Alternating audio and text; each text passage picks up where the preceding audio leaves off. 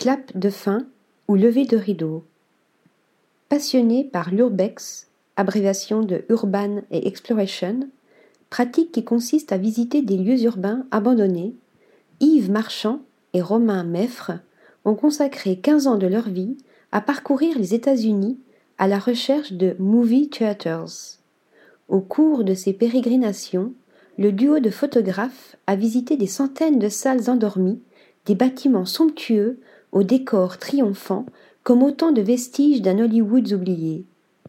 Laissés à l'abandon, enfouis sous la poussière, transformés en supermarchés, métamorphosés en chapelles, ces salles de spectacle retrouvent le temps d'un cliché, le clinquant de leur influence baroque et art déco. Plus qu'une quête, une aventure humaine qui a donné lieu à plusieurs expositions accueillies par la galerie Polka, dont Épilogue est le dernier volet. Article rédigé par Yaël Nakache.